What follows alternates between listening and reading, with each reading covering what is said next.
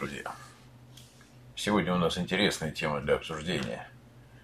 Мы будем разговаривать о так называемом чрезмерном мышлении, overthinking. Суть этого состояния заключается в том, что вы слишком много думаете. А когда вы слишком много думаете, вы тревожны. Возможно, вы даже одержимы ошибками, которые были сделаны вчера, в прошлом, а может быть, вы чувствуете беспокойство по поводу планов на будущее. И это может быть значительное беспокойство, да, допустим, по поводу успеваемости ребенка в школе или ваших успехов на работе, а может быть также агрессивное беспокойство о том, как другие воспринимают ваши действия и то, что вы говорите. Часто это превращает относительно безобидные разговоры и взаимодействие с другими людьми бесконечные циклы размышлений, заставляя человека испытывать страдания, тоску и какую-то одержимость. Если это принуждение к чрезвычайному мышлению звучит для вас знакомо, давайте попытаемся разобраться, как можно снизить уровень тревоги и как можно снизить уровень нашего сверхмышления. Прежде всего, определите мысли, которые занимают большую часть вашего сознания. Когда человек размышляет, он как бы пережевывает и слова, и мысли, и поступки, и переживания. И они многократно проигрываются в его уме. Поэтому неудивительно, что вот этот ярлык происходит от того, как коровы переваривают пищу, жуя, глотая и снова жуя. В то время как этот эффективный способ для коров чтобы получить необходимые питательные вещества, это не совсем полезно для нас. Потому что мы не перевариваем свои мысли. Мы думаем, достигаем какого-то результата, и дальше у нас появляются новые мысли. Скорее, размышления, постоянные прокручивания в голове одного и того же утомительны и могут сделать человека более восприимчивым к тревоге и депрессии. Если вы не уверены, размышляете ли вы над чем-то, рассмотрите, пожалуйста, примеры, о которых я сейчас буду говорить. Это примеры неких шаблонов чрезмерного мышления. И первый пример – это нерешительность и неспособность внести свой вклад в разговоры. Невозможность взять активность на себя. Невозможность повести разговор в нужном вам направлении, потому что вы думаете о потенциальных ответах на ваши слова задолго прежде, чем вы их произнесете.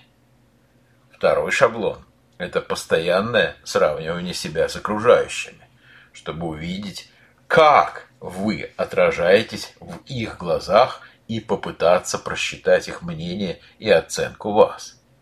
Третий шаблон – это фиксация на плохих, на худших сценариях, связанных с вами и или вашими близкими.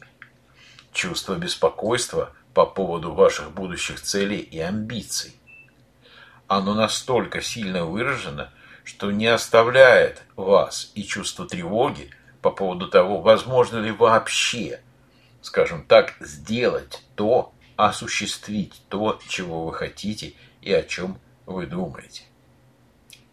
Одним из шаблонов также является переживание травматических ситуаций снова и снова в своем уме.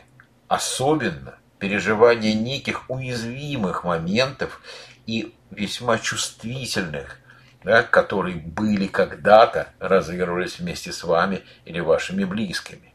Наиболее характерно время для переживания таких, прокручивания таких ситуаций – это засыпание, да, перед сном. Отсутствие способности отвергать вот эти расплывчатые, скачущие, иррациональные мысли. Отсутствие способности переключаться с этих мыслей на более позитивные. И хотя люди считают, что они решают проблемы через размышления, это не приводит к какому-либо реальному и действенному решению. На самом деле Проблемы иногда только усиливаются, когда мы чрезмерно фиксируемся на них и занимаемся так называемым сверхмышлением. Хуже всего то, что это повторяющиеся мысли не позволяют в нашем сознании закрепиться новым, более здоровым, более экологичным мыслям и, соответственно, установкам на будущее. Кроме того, чрезмерное мышление может приводить к эмоциональному расстройству и возможности для развития нездоровых механизмов совладания. Да? Что я имею в виду? Это некое зависимое поведение. Например, это курение табака или алкоголизация, или игромания и так далее. То есть может чрезмерное мышление привести к определенным копинг-стратегиям для того, чтобы об этом не думать. И эти копинг-стратегии будут нездоровые. Они будут накладывать свой отпечаток и разрушать наше с вами эмоциональное здоровье, психологическое и так далее.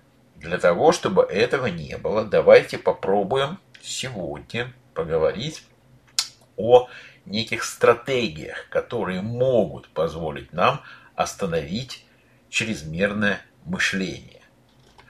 Но э, я понимаю, да, что ну, достаточно сложно положить конец бесконечным внутренним пересказам и догадкам.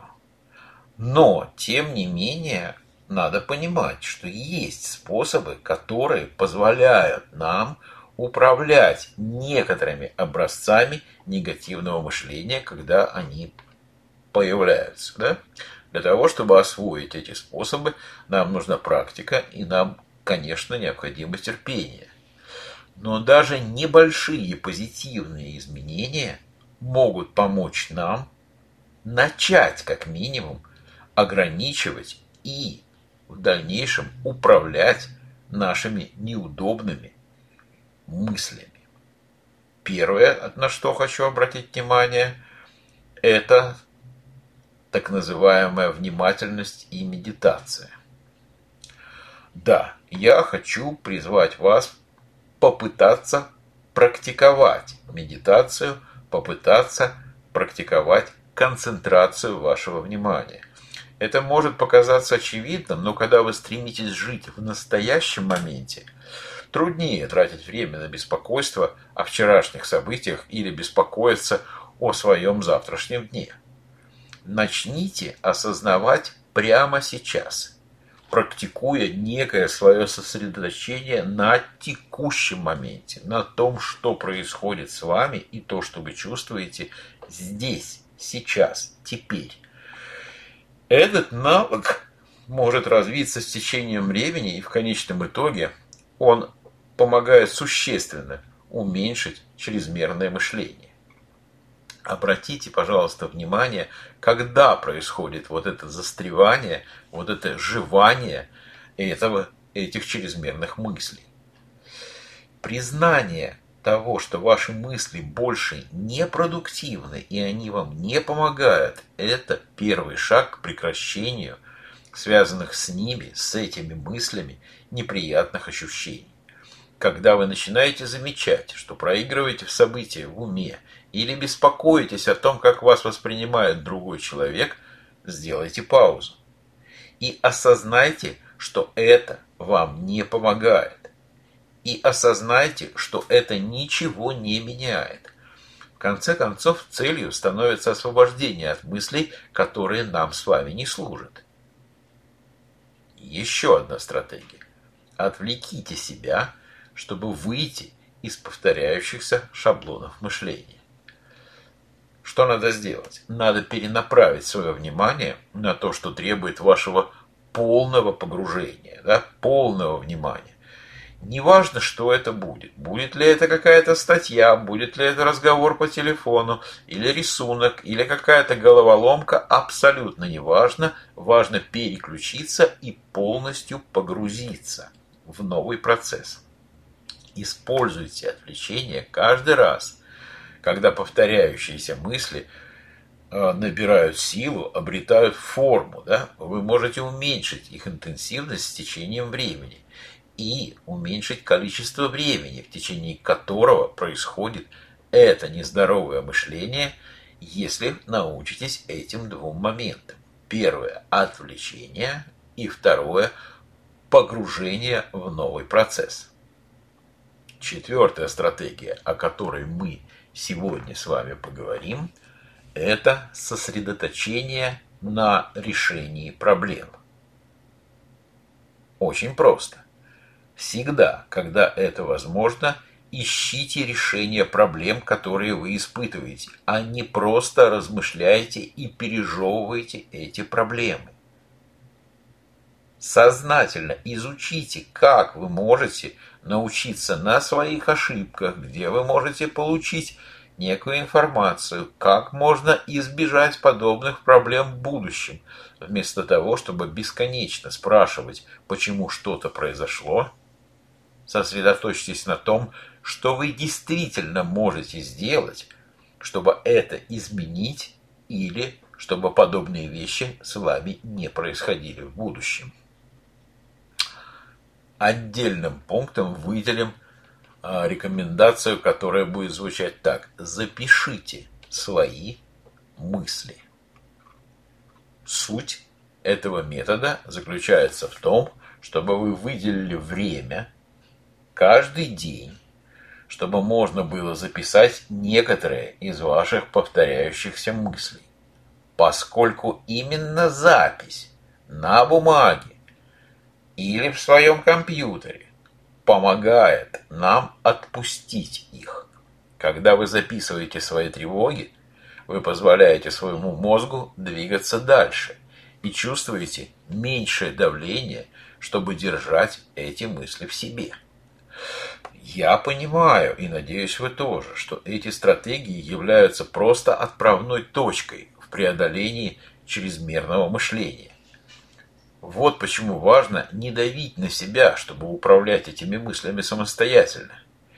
И хотя, как я вам говорил, небольшие, но регулярные корректировки могут помочь, иногда требуется профессиональная помощь и поддержка. Я рекомендую вам проконсультироваться с профессиональным терапевтом, чтобы помочь вам справиться с неприятными мыслями, если они продолжают сохраняться. И последний момент. Попробуйте переформулировать свой взгляд на проблемы. Вполне естественно задуматься о важных решениях, прежде чем принимать их. Там совершаете ли вы крупную покупку, меняете работу или делаете выбор в каких-то личных отношениях. Но когда вы начинаете зацикливаться на своих решениях, это становится негативной тенденцией, и это в дальнейшем может отразиться на вашем здоровье. В следующий раз – когда ваше внимание сосредоточится на конкретной проблеме, и вы не сможете пройти мимо нее, попробуйте подумать о том, как вы воспринимаете эту проблему. Одним из лучших способов некой борьбы, некого нового внедрения, это будет более конструктивное мышление, когда мы рассматриваем проблему или препятствие как возможность для роста – а не для собственного застревания. Просто признайте, что вы контролируете свои обстоятельства и можете это делать через изменение своей точки зрения. Это самый здоровый, самый экологичный способ построить устойчивость вашего мышления и замедлить чрезмерное мышление. А на этом у меня все. Я благодарю вас за внимание. Приглашаю вас к себе на консультацию и до новых встреч в новых подкастах.